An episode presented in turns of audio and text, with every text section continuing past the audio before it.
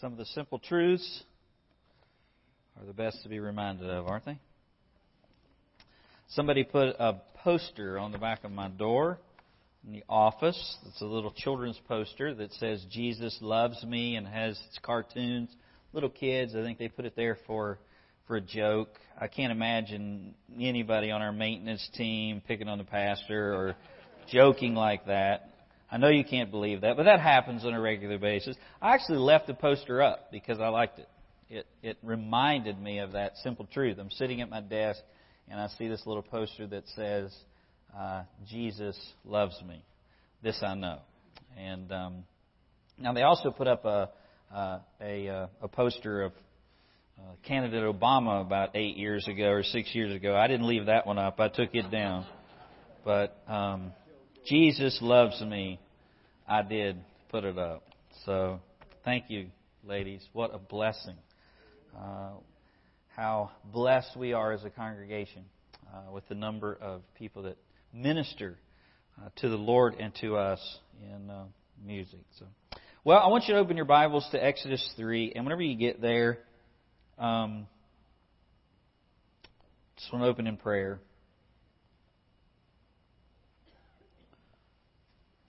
We have here a passage where Moses meets God. Moses has heard about God. Moses, no doubt, has heard the stories about the God of Abraham, Isaac, and, and, and Jacob. God will use that terminology in just a few moments, and he'll remind Moses that, that he's the God of even his father. But this is a moment in, in Exodus. This is a moment where Moses meets God in a very dramatic and specific way. He, he is brought a face to face encounter with the presence of the, of, of the living God. And um, from that, he, he's reminded of, of God's purposes for people on the earth and then after Moses learns uh, some lessons, then God actually calls him to do something. Um, that you, as being a Christian, probably know the rest of the story. Moses is not not too excited about. I mean, he was at one point. He was charging in on his own on his own volition, and now he's he's he's giving God um, some excuses, some inadequacies, and and I think that one of the reasons that Moses gives those inadequacies, we know the Lord gets upset with him at the last one. I think that, that one of the reasons he gives those those excuses is because he meets he meets God. As to where before he, he hadn't come face to face with with who the Lord is. And you're going to see before we get done with the story that God actually points Moses back to his own his own power and his own ability. So we're gonna we're gonna see the Lord this morning and um, he is a uh, he is an all-consuming fire. He is the eternal creator of the universe. Um, he is the sovereign Lord of time and eternity. And He's going to speak to us this morning. And um, we want to prepare our hearts and lay our hands over our mouths and our minds and focus on Him, don't we? Let's do that. Lord, as we uh, come before you, we confess. So inadequate. And we are so dull of hearing. Lord, there are people here that are just like me um, easily distracted, easily forgetting the things that you repeat over and over. Lord, there are people here, no doubt, this morning that can't hear. um, they need to be brought from spiritual death to life, and the instrument which you will use to accomplish that is the gospel. May it be proclaimed. May your spirit wield the word like a sword. And may you help me preach and all of us to hear, all of us to submit and obey. as we see you in your word, high and lifted up and revealed. We ask it in Jesus' name. Amen. Well, the British author Os Guinness tells the story of how God called him to his lifelong career. And he actually had a career change. Unlike me, where I started in the business world and was converted and called into ministry, Os Guinness actually goes the opposite direction. He was a man who deeply wanted to follow God and serve Him his whole life, and so, so he was urged on by spiritual mentors uh, to go into the work of, of the ministry, and and he it wasn't that they twisted his arm. He, he was desirous and he wanted to do that. And so he went to work for a well known church uh, in England, I believe it was. And, and the longer he served there, uh, the more miserable he, he got. Um, and through a seemingly random encounter at a gas station, God changed his heart and clarified his calling. These are the days when, before self service gas stations, and and he just had his car filled up with gas, and he enjoyed what he called a marvelous, rich conversation with the pump attendant. And pretend that's in an English accent, which I don't have. He started the car, and the engine roared to life, and a thought suddenly hit him with the force of an avalanche, he says. This was the first person I'd spoken to in a week who had not been a church member and he thought, I'm in the danger of being drawn into a religious ghetto. Ten minutes of conversation with a friendly gas pump attendant on a beautiful spring evening in England changed everything. And over the next weeks, he sought counsel, continued to pray, seek God's guidance, and discovered that God was calling him to work in the world so that he could use his gifts and build up relationships with people who did not know Christ. That was the most one of the most freeing discoveries, one of the most freeing moments in his life. You know what God has called you to do in a short period of time on earth? You may know. You may have just beyond a shadow of a doubt know exactly what God intended for you to do. You, you understand your gifts, you understand your callings, you know the opportunities, how providence has worked in your, in your life. You, you, you have the, the affirming of your, of your family or your, or your spouse or your elders or whoever it is you know. But some of you may not know. And Moses does not know yet what God has called him to do. In fact, Moses is over 40 years of age, and, and he, you talk about wandering around, I mean, he's well over 40 years of age, and he grows up in the Egyptian courts, and, and then he has to flee, and then now you find him in chapter 3 shepherding sheep, something that is, is very unlike what he was doing before, and he still doesn't know what God is calling him to do. And yet, God knows exactly where Moses is at and exactly what he's calling him to do. And today, he's going to come face to face with this God, Moses is, and God is going to tell him specifically. Wouldn't it be nice if God just wrote it in the sky? Wouldn't it be nice if he just, you know, you were thumbing through your Bible one day and there's a post-it note in there and it says, you shall do this, signed God. Wouldn't that be wonderful? Um, it doesn't work that way. And more than likely, if we would see something like that, we wouldn't believe it was from the Lord, or we may run from what God would ask us to do.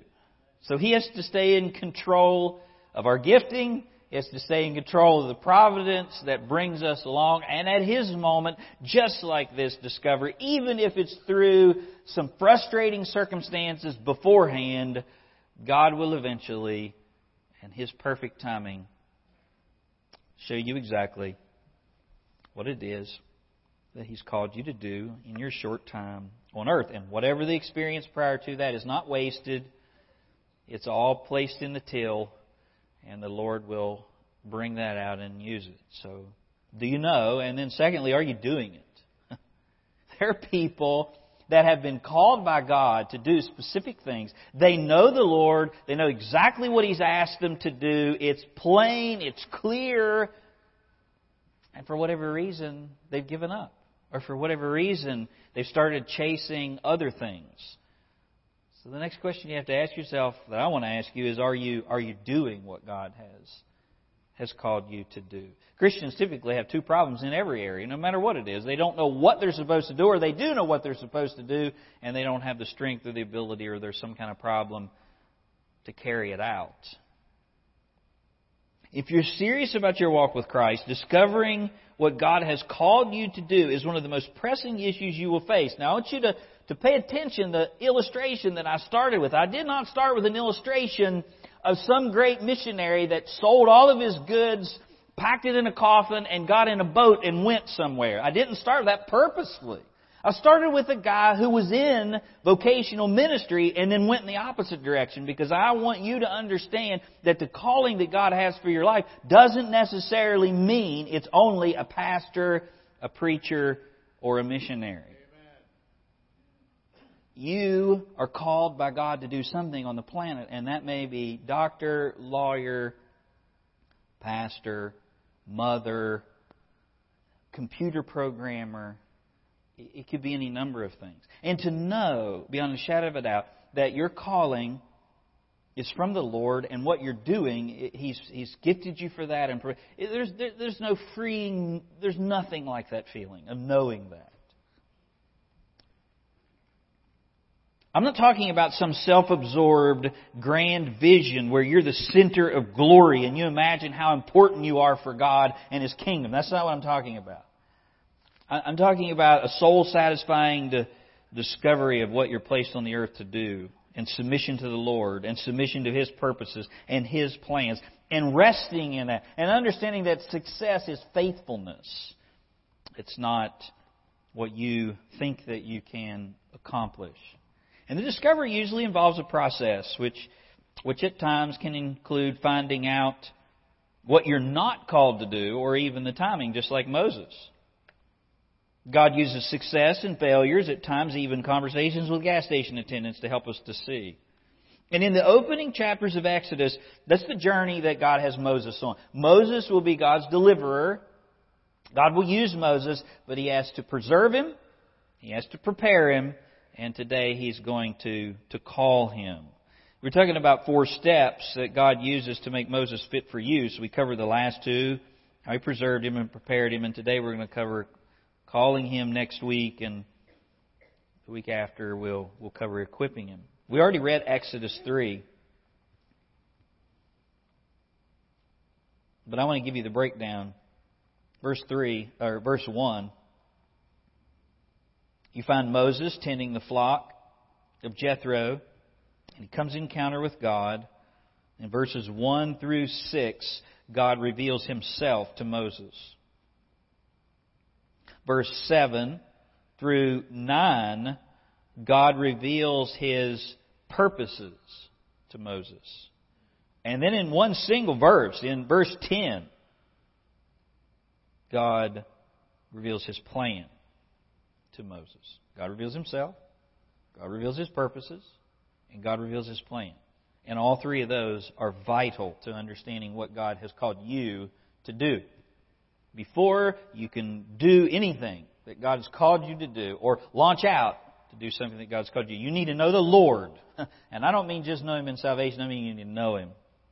And God brings Moses face to face. You need to understand God's purposes for the world and, and the people on the earth because that's what you're going to be called to do. You're going to be joining God's great purposes as He fulfills His plan upon the earth. It's not about you, it's about Him. And then he's got a specific plan where you fit into that. And that's usually the part that we stumble on. Chapter 2, God has revealed to Moses um, through three attempts to deliver people on his own that whatever God is calling him to do, it won't be something that you're able to do by your own power. You know, it won't be something you can initiate by your own authority, and it won't be something you can fulfill because of your own accomplishments. And in chapter 3, Moses will learn about God and understand his purposes for the world and see what God's called him to do in, in light of, of that. So here's your proposition. The guys are going to bring it up, and you can write it down, and then we'll look at the at the passage. Being called by God to His work involves, and you can bring it all up. We'll dump the whole truckload on you right out of the gate. And you can start writing that down because I really want you to pay attention to the text. It involves coming to know God. God reveals himself through, through an illuminating bush and a restricting boundary. It involves understanding his promises for the world around us. God reveals his promises through retelling his covenant to Moses. And it involves discovering his plans for us and others. God reveals his plans through providing his commission. Let's look at verse 1 where God reveals himself. It says, Now Moses was tending the flock of Jethro, his father in law. There's the, the name that you're familiar with. It's a different name than what was in chapter 2. He's the priest of Midian. And, and he led the flock back to the back of the desert and came to Horeb, the, the mountain that later became known as God. This doesn't mean that right now it's known as the mountain of God. This is the place. This Horeb's another name for, for Sinai. And so here, Moses is out tending the flock, and he's, just says very matter of factly, he's doing something that you might not expect him to do. And in order to graze them, he leads the flock to the back of the, to the back of the desert. Um,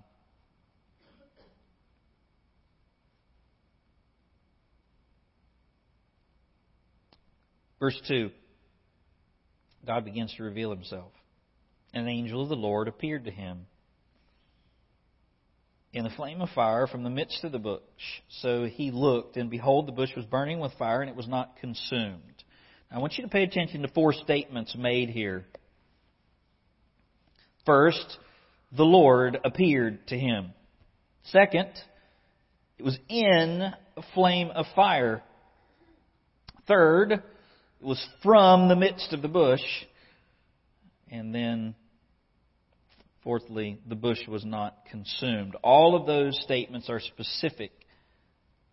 And they tell us something about how God is revealing himself to, to Moses. And all of those things are keys about his revelation to Moses. And now remember, Moses has likely never heard about the Lord, but God's revealing himself to him. So this is a significant moment. And, and when he does, God reveals himself as a flame of fire in the midst of a bush, and by a divine act, the bush is not consumed. There's absolutely no way to explain what's happening here other than a supernatural act. Moses has been in this wilderness area. He, would have he would have understood all of the the uh, the secular ideas of what's happening here. And besides that, it's very specific. Twice it says the bush is not consumed. It's it's not it's not being burnt up. Now, normally we focus on the bush. We call it the burning bush. But the point here is not the bush. The, the point, first of all, is the, is the, is the fire. And fire is a symbol of God's presence in Exodus. And here, I want you to notice that you have an unkindled flame. Nothing started this fire. The Lord appeared in the flame of fire. So the Lord appears to Moses. You have an unkindled flame. And in the first lesson, I think that God teaches Moses about who he is is, I mean, he's the uncaused one. He'll later echo this with his name, I, I am. When Moses says, Who should I say sent me? He'll say, Tell him that, you know, I am that I am. The, the eternal one, the, the, the self existent one. Here you have him, he's, he's uncaused. Nothing starts this flame, it just appears, and that's not normal with, with fire. Something has to kindle fire. Normal fire. This is unkindled flame. Nothing causes God. He is the origin of, of everything. You think that would be important for Moses to, to understand when he faces the most powerful man on the, on the planet? God first presents himself as the eternal creator. It's the angel of the Lord. We later learn that's the pre incarnate Lord Jesus Christ. This is God Himself. This is not Michael. This is not some angelic manifestation. This is Yahweh. This is L O R D. He will say later. Look at verse 4. So when the Lord saw that he turned and looked aside, God called to Moses from the midst of the bush. This is not an angel. That's the angel of the Lord. That's the title of the second person of the Trinity. He is the eternal God. In the beginning was the Word. The Word was with God, and the Word was God. It's Jesus. Secondly, I want you to notice it was the it was a, a flame of of fire, and that fire was self-sustaining. It was unkindled. It was was uncaused, and, and it was self-sustaining. A fire normally needs two things to, to burn, right? It needs oxygen and it needs wood. It needs oxygen and it needs fuel. And yet this fire needs nothing. It, it's not dependent upon the bush. It's not dependent upon the oxygen around. It wasn't dependent upon anything to, to, to ignite it. It's in the midst of the bush. It's, it's not using the bush to sustain itself. And our God is self-sustaining. And you need to understand that He's self-sustaining. You remember what Paul told the the uh, the philosophers on Areopagus? He talks about their worshiping God, and he says here, "I'll tell you who the unknown God is. He's he's he's the Creator. He doesn't dwell in in houses made with hands, and He doesn't need your hands either. He is He's perfectly capable to set the, the boundaries and the habitations of the earth, and, and He does that. And and here this this fire is not dependent upon, upon the bush. It's, it's self-sustaining. And Moses needed to know the God he followed needed nothing that he could offer him, and yet everything that, that Moses would, would, would require. Would require. So the Lord appeared. He appeared in a flame of fire from the midst of the bush. And that's the next thing I want you to see. Now think about this. It's from the midst of the bush. Here's an unkindled flame. It's a flame that's not using the bush, it's self sustaining, and yet it's in the midst of the bush. What do you think God's trying to explain to Moses? Now think about this. He could have manifested himself on the mountain. He says, he, he points out, this is Horeb, this is the mountain of God, and thunder and lightning will take place one, one point, at one point. He also manifests himself in a pillar of fire and smoke when he leads them out. But here, it's, it's in the midst of a small bush. This insignificant bush, and he's teaching Moses something. While he's, he's teaching that while God is all powerful and uncaused and, and self sustaining, self existent, he also condescends to the lowly. And this God will do that when He lives in the midst of His people a few chapters later. Here is the eternal, uncaused God who's self sustaining in the midst of a bush. And I want you to notice what's even more amazing than that. Once you understand that about God, the bush is not consumed. God, a very God, will dwell in the midst of His people, and Moses needs to know that, and, and you do too. God, a very God, the one who's uncaused, the one who's self sustaining, the one who is all powerful, lives in the midst of you. He condescended to you. He came to you. He dwells in the midst of you. And you know what? You're not consumed. Isn't that amazing? Because you should be consumed. Just like the people of Israel should be consumed. Just like this bush should be consumed. This is Almighty God. This is fire. This should consume the bush. That's what normally happens when to bushes with, with fire in them. They burn up, they're consumed, and the, and the same thing happens to sinful people who come in contact with the holy God. The same thing should have come in, should have happened to Moses. And God's going to protect Moses in just a moment. This is pure fire that burns up all around it. And God is showing Moses even now that while all of these things are true about himself, he will make a way, He'll live in the midst of His people, and He will make a way that they will not be consumed. May I say to you that God has made a way through the second person of the Trinity for you to live in His midst and so that you would not be consumed because of your sin? God, who is an all consuming fire, becomes a compassionate Father to you, not because of anything you did, not because you're sinless, not because of what you're able to do with your sin, but because of what God does with your sin. And He makes a way so that you can come into His presence and that He can live in the midst of you and you would not be consumed because of your sin and because of His holiness. And this is such an amazing sight that Moses turns aside to see, and when he does, God speaks. I want you to notice verse 3. Moses said, I will surely turn aside and see this astonishing sight, this great sight. Why this bush does not burn? Why doesn't consume? There's no smoke. It's just, it's just pure, unkindled perfect self-sustaining fire and light in the midst of a bush and the bush is not consumed, I will turn aside. Mm. And whenever he does, look at verse 4. So the Lord saw that he turned aside to look, and God called to him from the midst of the bush. Moses, Moses, and Moses said, Here I am. I'll just notice that God is the one who initiates this encounter.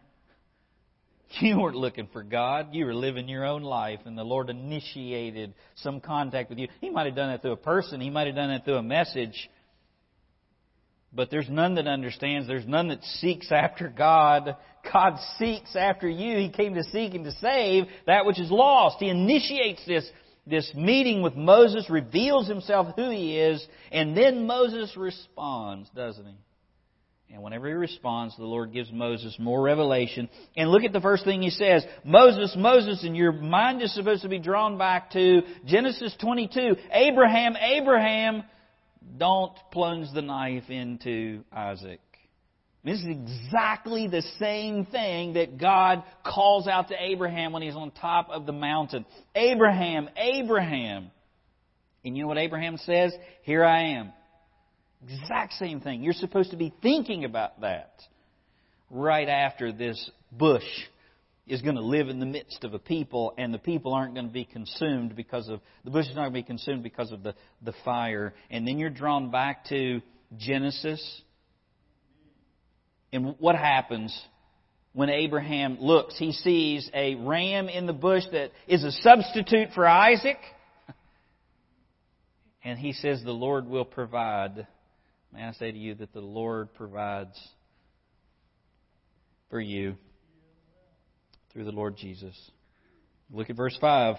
He gets Moses' attention and he says, Do not draw near to this place. He gives him a command. He tells Abraham, Don't plunge in the knife. Don't hurt the lad. Don't draw near to this place. Take off your sandals off your feet, for the place where you're standing is holy ground. God's provision is to be reminded, is to come to our minds, and then it's also, this is a warning. Now, while God will make a way for Moses and the people of Israel to come into His presence and Him live in the midst of them, that hasn't happened yet. And so God is warning Moses, don't come any closer because you will be consumed at this point.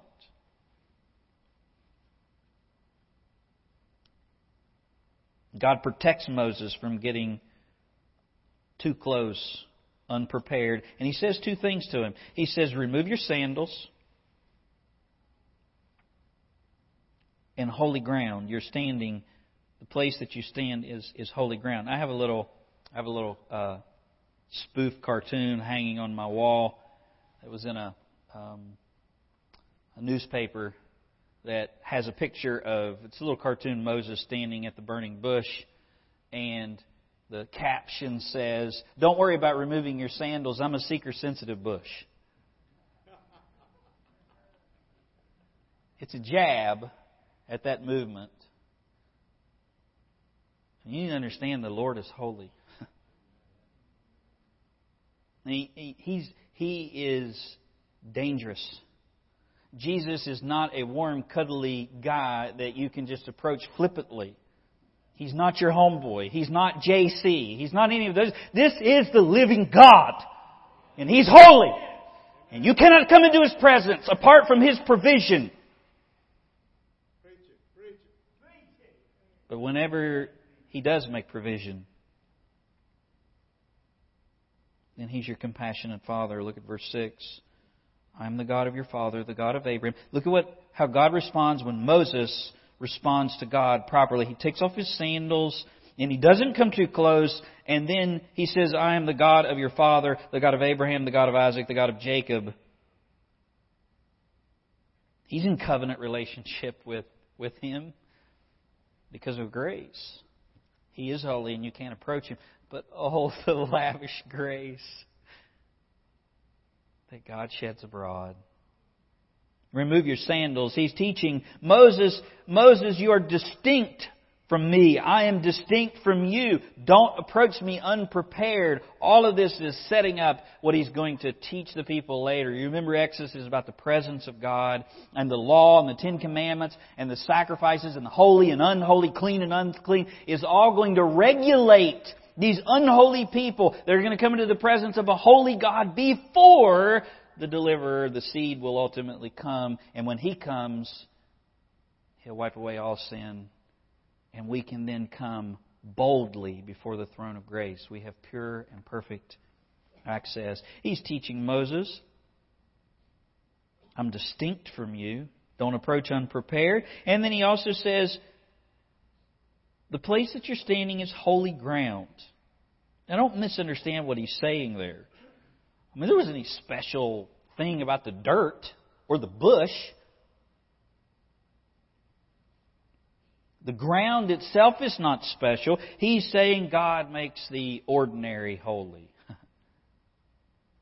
The ground is not special. The presence of the Lord transforms anything from that which is ordinary to that which is sanctified, that which is holy. Isn't that exactly what Corinthians says, Paul says? We have this treasure in earthen vessel. We have the treasure of the gospel cleansed, but it's in the midst of a dung pot. It's the best that you and I are, but oh, we have the treasure of the gospel. And God makes the ordinary, the common, usable and He makes the ordinary and the common holy. And so we're no longer considered sinners, but we're called saints, right? Even though we're not. There's nothing about us that's saintly. And there's nothing special about this ground other than that the presence of the Lord is there. There's nothing, as he'll say later in Deuteronomy, special about Israel. You weren't any great people, any bigger number, you weren't prettier, you weren't anything. You, you're special because I chose you to be special. Because I'm in your midst. And, and you're the nation that I've chosen to, to be a light to the Gentiles and to fulfill the promise to Abraham. That's why they're special. And Moses speaks, or Moses um, obeys, and, and he says, I am the God of your father. Moses, you claimed to be a Hebrew earlier, whenever you were, you were launching out on your own. I am the God of your father. And then he also says, I'm the God of Abraham, the God of Isaac, the God of Jacob. The same verse that Lord Jesus quotes later when he says, I'm the God of the living, not the dead. I mean, he is affirming here, I'm related to you, Moses, in covenant. You're in covenant with me. It's from your people. And then he's also connecting to the fact that that His covenant promises um, both continue on and are being fulfilled. The God of Abraham, the God of Isaac, the God of Jacob, these aren't dead people, they're living because of God's promises. There he, Moses responds the only way that a human being can respond to coming encounter with God. Moses hid his face, for he was afraid to look upon God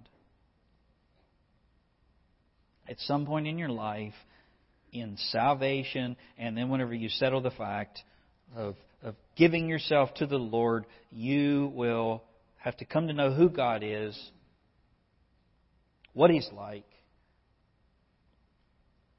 And then the only response that you can do is, is Romans 12. I beseech you, therefore, brethren, by the mercies of God, that you present your bodies a living sacrifice. You, you, you hide your face because you know who you're dealing with.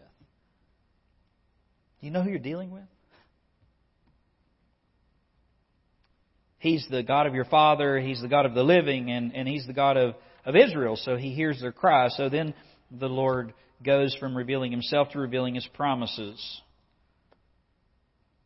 I mean, before He calls Moses, He tells him who He is.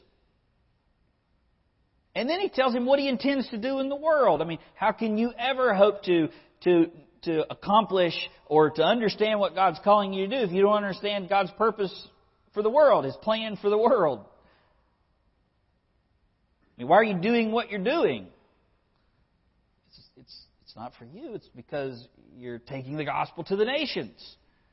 God is fulfilling a promise that's all the way back to Genesis 3, and here you're in the midst of Exodus. And, and He's made a promise to Abraham, and that promise is going to be to all people. And here He says to Moses, before He ever calls Moses, This is who I am, He reveals Himself and then reveals His promises for the world around Him and he does that through retelling his covenant. Look at verse 7.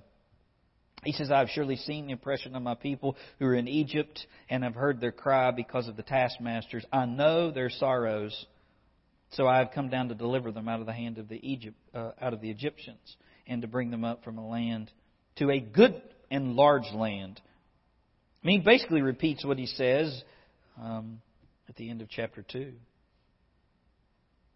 I mean, he, God describes himself in human terms, although he's not human. It's not that, that God is listening, so, you know, and, and all the other times he doesn't know what's going on. And his point is, he knows human events. And he also can and does intervene in the midst of them. For I know their sorrows, and I've come down to deliver them. man, it's really hard when you have right theology that you know God knows what's going on in your life at this very moment. And you're crying out to the Lord to deliver you from whatever you're into in the moment. And you have that right theology. You know God knows what's happening and you know He can. And the only conclusion, because He's not answering, is that He's choosing not to and then by faith you have to remind yourself it's for some good purpose. It's, it's hard, isn't it? And Israel, for 400 years, somewhere along that time, it turned bad and they've been crying out to the Lord. And the Lord is reminding Moses that that it's now time. Just as I promised Abraham, it's now time to come deliver them out of the hand of the Egyptians, and I'm going to deliver them to a good land and a large land, a spacious land. It's a land flowing with milk and honey. It's a good place. And if you're in the midst of something and you know the Lord knows what's going on in your life and you're crying out to Him and He's it's not His timing to intervene, trust and know that He will intervene and whenever He does, He's going to lead you to a good place. It's for your good. And verse 9, he just repeats it. Now, therefore, behold, the cry of the children of Israel has come to me, and I've also seen the oppression with which the Egyptians oppress them. He repeats what he promises, what he promised, and now what he intends to do on the basis of his, of his promises. God's still at work in the midst of the world. He's still calling people to join him in the midst of that work. Lastly, God reveals his specific plan. Once he shows Moses who he is and what he's promised to do, what he's doing in the world, then, I mean, this is where the rubber meets the road. Verse 10 Come now, therefore. Here's who I am. Here's what I call to do. I will send you to Pharaoh. That my that you may bring my people, the children of Israel, out of Egypt. Can you imagine what that would have been like to hear that? You would have probably answered, I know I would have answered with more excuses than Moses did. I mean, think about this. I mean, he sees this self sustaining flame this uncaused flame that's not consuming the bush, it's in the middle of the bush. He gets the warning, don't approach because this is holy ground. I mean, Moses knows who he's speaking to. He falls on his faith, face. He says, I am the God of your fathers. I'm the God of, of, of the patriarchs who are dead but alive. And Moses is, is on his face. And then God begins to recite his covenant, what he's going to do in the midst of Egypt, and no doubt what's going through Moses' mind is I attempted to do that. I attempted to do that. Send somebody else. And then the Lord says, Come now, therefore, I'm going to send you.